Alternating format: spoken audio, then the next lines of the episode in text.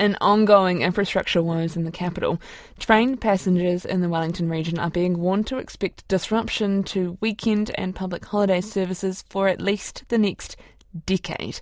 Metlink has told the Greater Wellington Regional Council's Transport Committee that due to the amount of network maintenance required, buses will replace train services regularly on weekends and public holidays for the foreseeable future.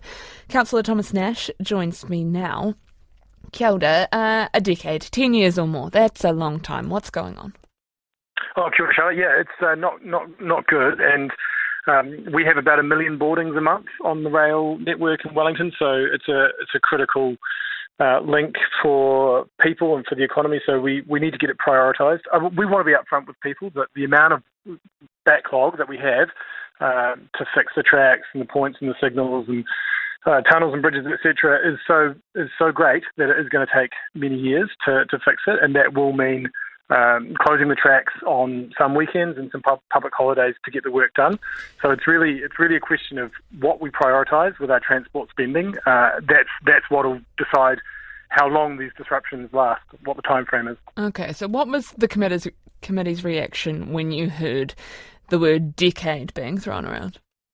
Yeah, I mean we've we've known for a while. I mean we, we reported on this last year in terms of the the backlog of uh, of maintenance and renewals on the tracks. So we've been following it closely, and we, we have been talking closely to KiwiRail and to the last government and uh, this new government about about the situation.